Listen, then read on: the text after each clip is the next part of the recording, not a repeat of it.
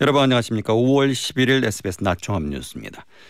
정부와 여당이 코로나19 손실보상금으로 소상공인이나 자영업자 한 명당 최소 600만 원씩 지급하기로 했습니다. 윤석열 대통령이 첫 수석 비서관 회의를 주재하면서 물가 대책을 주문했습니다. 코로나19 사망자가 지난 2월 14일 이후 86일 만에 20명대를 기록했습니다. 경기 성남시 대장동 원 주민들이 화천대유의 천문학적 이익을 몰아줬다며 이재명 민주당 상임 고문 등을 검찰에 고발했습니다. 이 시각 주요 뉴스입니다. SBS 낮종합 뉴스 현대자동차 유한양행 지르텍 공동 제공입니다. 자 노래 듣고 올게요. 피디님 그거 들었어? 현대 블루멤버스 이제 트럭이랑 버스도 된대. 와 트럭이랑 버스도? 오 포인트도 적립되고 적립된 포인트를 웬만한 데서 다 쓰면서 디젤 트럭 있잖아 무상 점검까지 해준다는데. 와 혜택 엄청나네. 헉, 우리 목소리 다 나가고 있어. 현대자동차. 훌쩍 간질 애취 알러지엔 지르텍 훌쩍 훌쩍 알러지엔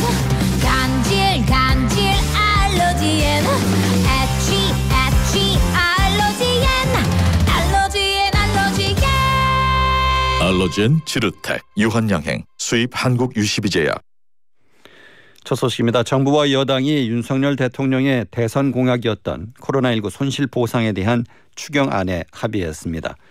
당정은 소상공인과 자영업자 370만 명을 대상으로 1인당 최소 600만 원을 지원하기로 했습니다. 김영래 기자입니다. 국민의힘과 정부는 오늘 국회에서 첫 당정회의를 열어 코로나19 손실보상을 위한 추경안을 논의했습니다. 권성동 원내대표는 소상공인과 자영업자들의 손실을 보상하기 위해 33조 원 이상의 추경안을 정부에 요청했다고 밝혔습니다.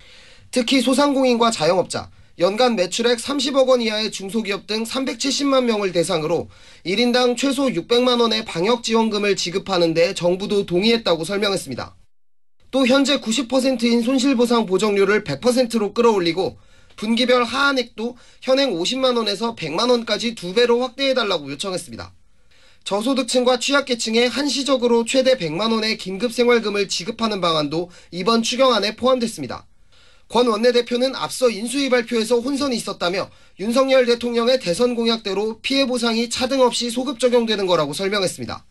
정부는 내일 첫 국무회의에서 이번 추경안을 논의한 뒤 모레 국회에 제출할 예정입니다.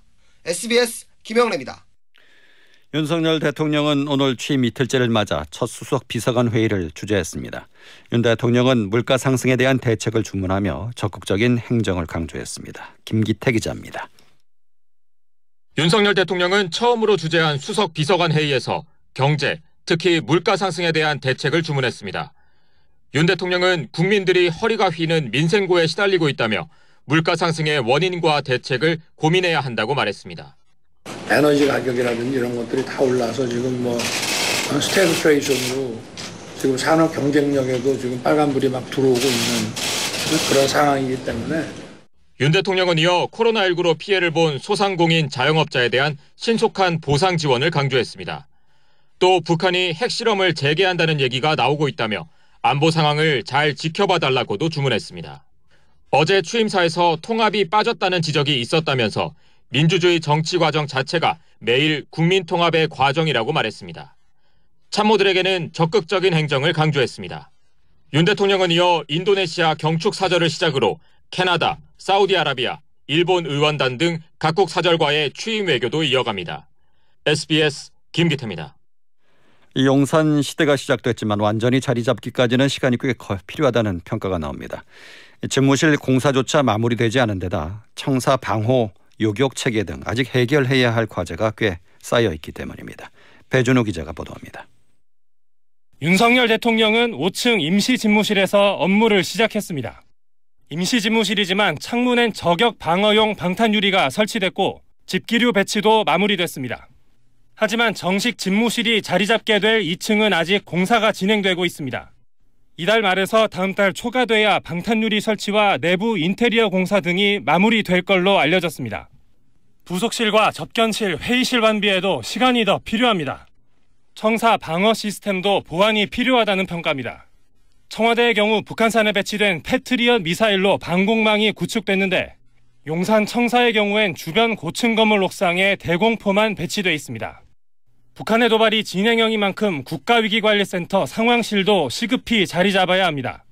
대통령실 관계자는 지난 5일부터 상황실이 완벽하게 가동 중이라고 밝혔는데 국방부 등 보안시설 상황실 공사를 해온 업체 측은 네트워크 망 안정화 작업이 완료되려면 한 달가량은 더 걸릴 걸로 전망했습니다. 대통령 집무실에 자리를 내준 국방부도 고민이 많습니다. 지휘부와 각 부서가 합참 건물 등으로 흩어져 있는데 국방부는 지휘의 효율성을 극대화하기 위해선 한 건물에 통합 재배치해야 한다고 보고 있습니다. SBS 배준우입니다. 김현숙 여가부 장관 후보자와 이영 중기부 장관 후보자의 청문회가 열렸습니다. 민주당은 후보자들의 자료 제출이 부실하다고 비판하면서 여야가 충돌했습니다. 이현영 기자입니다. 김현숙 여성가족부 장관 후보자는 오늘 오전 열린 청문회 모두 발언에서 여성가족부의 대전환이 필요한 시점이라고 강조했습니다. 그러면서 여가부가 젠더 갈등 등을 풀어나가는데 실질적인 역할을 할 수 있는 부처로 탈바꿈해야 한다고 밝혔습니다. 하지만 김 후보자의 자료 제출 여부를 두고 여야가 거센 공방을 이어가면서 청문회는 공전을 거듭했습니다. 민주당 의원들은 김 후보자가 자녀의 취업 관련 자료, 배우자의 9억 원대 비상장 주식 취득 경위 등에 대해 개인 사생활을 이유로 제출을 거부하고 있다며 자료를 제출할 때까지 정회해달라고 요청했습니다. 이영 중기부 장관 후보자는 청문회에 참석해 소상공인과 자영업자의 완전한 회복을 위해 힘쓰겠다고 말했습니다. 민주당 의원들은 이 후보자가 이해 충돌 의혹이 있는 경력과 주요 활동에 대해 자료 제출을 제대로 하지 않았다고 비판했습니다. 그러면서 20억 원 상당의 비상장 주식을 처분하지 않은 경위에 대해 집중적으로 파고들었습니다. 이 후보자는 비례대표 국회의원이 되는 과정에서 회사를 정리하는 시간이 촉박했다며 법적 조치를 이행할 거라고 해명했습니다. SBS 이현영입니다. 어제부터 개방된 청와대의 면적은 25만 제곱미터가 넘고 주요 건물도 10개 가까이 됩니다. 다 돌아보려면 성인 걸음으로 1시간 반 정도 걸리는데 어떻게 관람해야 할지 이주상 기자가 돌아봤습니다. 정문을 들어서면 북악산 아래 자리 잡은 청와대 본관 건물이 한눈에 들어옵니다. 대통령 집무실이 있던 곳입니다. 서쪽 인왕산 방면으로는 국빈 방문 공식 행사장이었던 영빈관과 그 뒤쪽에 조선시대 왕을 낳은 후궁들의 위패가 모셔진 칠궁을 볼 수 있습니다. 본관 앞 대정원에서 오른쪽으로 돌아 동쪽으로 가면 대통령 관저와 상춘제로 이어지게 됩니다. 수궁터를 거쳐 관저까지는 직선거리 200m 정도로 야트막한 오르막을 따라 5분 정도 걸어가야 합니다. 아, 관저 뒤편 산책로를 오르면 그동안 공개되지 않았던 주요 유적들을 만나볼 수 있습니다. 통일신라 시대의 석조 열애 좌상은 일제강점기 테라우치 총독이 경주에서 옮겨왔는데 잘생긴 얼굴 때문에 미남불로도 불리며 지난 2018년 보물로 지정됐습니다. 이승만 초대 대통령이 현판을 쓴 오은정은 관저 뒤편 산책로의 휴식터입니다. 관저 아래로 내려오면 동쪽으로는 구한말 건축됐다는 전통가옥 침류각이, 서쪽으로는 외빈 접견 장소였던 상춘제가 있습니다. 상춘제 앞은 청와대 경내에서 가장 아름다운 곳 녹지원입니다. 녹지원의 상징인 소나무 한국산 반송은 수령이 300년이 넘은 것으로 유명합니다. 청와대의 프레스 센터였던 춘추관은 동쪽 끝부분에 있습니다. 정문에서 들어와 춘추관까지 천천히 걸어도 1시간 반 정도에 둘러볼 수 있습니다. SBS 이주상입니다. 경기 성남시 대장동 원 주민들이 화천대유의 천문학적 이익을 몰아준 중대 범죄를 저질렀다며 이재명 더불어민주당 상임고문 등을 검찰에 고발했습니다. 대장동 원주민 이모 씨 등 33명 등은 이 상임고문과 황호양 전 성남도시개발공사 사장, 화천대유 대주주 김만배 씨 및 대표이사 이성문 씨 등 15명을 특가법상 배임 도시개발법 위반 혐의로 처벌해달라며 고발장을 제출했습니다. 대장동 원주민들이 사업 시행과 관련해서 형사소송에 나선 것은 처음입니다.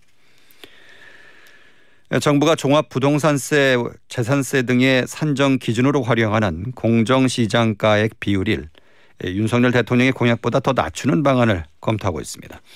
1세대 1주택자의 경우 종부세 부담이 작년보다 더 줄어들 수 있다는 의미입니다. 기획재정부 등에 따르면 정부는 종부세 공정시장 가액 비율을 윤 대통령이 고향에서 제시한 95%보다 더 낮추는 방안을 검토 중입니다.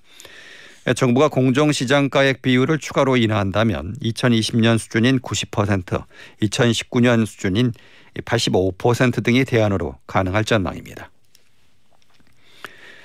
코로나19 신규 확진자는 이틀 연속 4만 명대를 기록했습니다. 사망자는 86일 만에 30명 아래로 줄었고 위중증 환자도 이틀째 300명대를 이어가고 있습니다.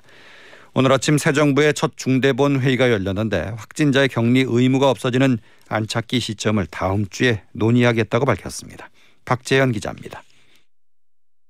코로나19 신규 확진자는 어제 4만 3,925명 발생했습니다. 위중증 환자는 어제 81일 만에 300명대로 떨어졌는데 오늘 383명으로 15명 더 줄었습니다. 무엇보다 사망자의 감소세가 두드러졌습니다. 코로나 사망자는 어제보다 절반 이상 감소한 29명 발생해 지난 2월 14일 이후 86일 만에 20명대를 기록했습니다. 방역당국은 지난주 코로나 위험도가 오미크론 유행 이전인 1월과 비슷하다고 설명했습니다. 오늘 오전 새 정부의 첫 중대본 회의에선 그간의 방역 상황을 평가해 확진자 격리 의무가 사라지는 안착기 시작 시점을 결정하겠다고 밝혔습니다. 또 지난달 대통령직 인수위에서 발표한 코로나 100일 로드맵에 따라 만 명 규모의 항체 양성률 조사, 고위험군의 패스트 트랙 치료와 함께 충분한 백신과 치료제 확보도 추진하겠다고 밝혔습니다. 앞으로는 호흡기 전담 클리닉, 지정 의료기관, 외래 진료센터 등 복잡한 명칭을 없애고 확진자 대면 진료가 가능한 병의원으로 통합할 계획입니다. 새 정부 첫 방역 회의는 시작됐지만 보건복지부 장관 임명이 늦어지면서 방역 정책의 중심인 새 질병관리청장도 아직 정해지지 않았습니다. SBS 박지현입니다. 전국 평균 경유 가격이 14년 만에 휘발유 가격을 추월했습니다. 한국석유공사 유가정보서비스 오피넷에 따르면 오늘 낮 12시 기준 전국 주유소 경유 평균 판매 가격은 리터당 1946.65원으로 휘발유 판무 평균 판매 가격 1945.88원보다 0.77원이 더 높았습니다. 휘발유 가격은 전날보다 2.09원 올랐지만 경유는 하루 만에 5.19원 오르면서 가격이 역전됐습니다. 4월에 취업자 수가 1년 전보다 80만 명 넘게 늘면서 같은 달 기준으로 22년 만에 최대 증가폭을 기록했습니다. 다만 일자리 수 증가분의 상당폭은 60세 이상 고령층 직접 일자리가 차지한 것으로 나타났습니다. 통계청이 발표한 4월 고용 동향에 따르면 지난달 취업자 수는 2,807만 8천 명으로 1년 전보다 86만 5천 명이 늘었습니다. 보건사회복지 서비스, 공공행정 등의 취업자는 늘어난 반면 도소매업과 숙박, 음식점업 등은 감소했습니다. 이 치솟는 물가 때문에 지난주 미국 연방준비제도가 기준금리를 0.5%포인트 올렸습니다. 바이든 미 대통령도 인플레이션 문제가 국내 최우선 과제라며 물가를 잡겠다고 선언했습니다. 워싱턴에서 김수영 특파원입니다. 미국의 휘발유 가격은 또 역대 최고가 기록을 갈아치웠습니다. 미 전국 휘발유 평균 가격은 갤런당 4.37달러로 1년 전보다 47.4% 급등했습니다. 바이든 미국 대통령은 물가 상승의 고통을 이해한다며 물가를 잡는 게 국내 정책의 최우선순위라고 선언했습니다. 그러면서 큰 폭의 금리 인상을 단행했던 연준의 역할을 강조했습니다. 바이든 대통령은 약값 인하, 공급망 해결 문제에도 최선을 다하겠다고 강조했습니다. 일부 중국산 제품에 고율의 관세를 부과해온 것을 완화하는 방안에 대해서도 논의하고 있다며 무엇이 가장 긍정적인 영향을 줄지 살펴보고 있다고 말했습니다. 미국이 물가 잡기에 정책 역량을 집중하겠다고 선언한 만큼 우리나라를 비롯한 국제 경제에도 큰 영향을 미칠 것으로 예상됩니다. 워싱턴에서 SBS 김수영입니다. 77일째 이어지는 러시아군의 무차별 공습으로 우크라이나 전역에서는 민간인 피해가 이어지고 있습니다. 유엔은 공식 집계보다 우크라이나 민간인 사망자가 수천 명은 더 많을 것이라고 밝혔습니다. 안상훈 기자입니다. 우크라이나 도네츠크주 러시아군의 폭격으로 주택가가 초토화됐습니다. 폭격을 피해 지하에 숨어 있던 민간인 생존자를 경찰들이 구조해냅니다. 이처럼 러시아군의 무차별 공습으로 죽거나 다친 민간인은 모두 7천 명이 넘는다고 유엔은 밝혔습니다. 하지만 아직 밝혀지지 않은 피해를 고려하면 민간인 부상자와 사망자는 공식 집계보다 수천 명은 더 많을 것이라고 설명했습니다. 러시아군에 의한 집단 학살 정황이 발견된 부차 지역을 방문한 안나레나 베어복 독일 외무장관도 상상할 수 없는 최악의 범죄라며 비판의 목소리를 냈습니다. 한편 우크라이나 당국은 루안스크주 소크라니우카를 점령한 러시아군의 방해로 지역 가스 압축 시설 운영을 오늘부터 중단한다고 밝혔습니다. 당장 중단되는 가스관 운송량은 우크라이나를 통해 유럽으로 가는 가스의 3분의 1을 차지하는 것으로 알려졌습니다. SBS 안상우입니다. 블라드미르 푸틴 러시아 대통령이 우크라이나 전쟁에서 패배할 가능성을 인식하면 이를 실존 위협으로 판단해 핵무기를 사용할 수도 있다고 미국 정보 당국이 진단했습니다. 에브릴 헤인스 국가정보국 국장은 상원 군사위 청문회에서 푸틴 대통령이 미국과 동맹이 우크라이나를 더 지원하는 것을 저지하고자 러시아의 핵무력을 계속 과시할 것으로 전망했습니다. 다만 푸틴 대통령이 핵무기를 사용하기 전에 충분한 경고를 발신할 것으로 전망했습니다. 지난 6일 쿠바 수도 아바나의 5성급 호텔에서 발생한 폭발 사고의 사망자가 42명으로 늘었습니다. 쿠바 정부는 이번 폭발로 지금까지 성인 38명과 미성년자 4명이 사망한 것으로 집계됐다고 밝혔습니다. 부상자 중 37명은 퇴원했으며 아직 18명이 병원에서 치료를 받고 있습니다. 사망자 중에 스페인 관광객 1명도 포함됐습니다. 스리랑카 국방부는 공공자산을 훼손하거나 생명을 위협하는 이들에게는 발포로 대응하라는 명령을 군에 내렸다고 밝혔다고 로이터 통신 등이 보도했습니다. 이어서 자세한 날씨를 양태빈 기상캐스터가 전해드립니다. 다시 일부 파란 하늘이 드러나 있지만 점차 구름의 양이 늘면서 오늘 충청이남을 중심으로 흐려지겠습니다. 그나마 내륙에 더 이상의 비 예보는 없는데요. 제주도에는 오후까지 5mm 안팎의 약한 비가 조금 더 이어지겠습니다. 날이 흐려도 낮더위는 여전합니다. 특히 고온다습한 남동풍이 불어드는 남부지방을 중심으로 기온이 크게 오르고 있습니다. 오늘 대구의 낮 최고 기온이 27도, 담양은 28도로 예상되고 서울도 24도로 예년보다 기온이 높겠습니다. 현재 남부를 중심으로 하늘에 구름 많고요. 제주도는 비와 함께 안개가 남아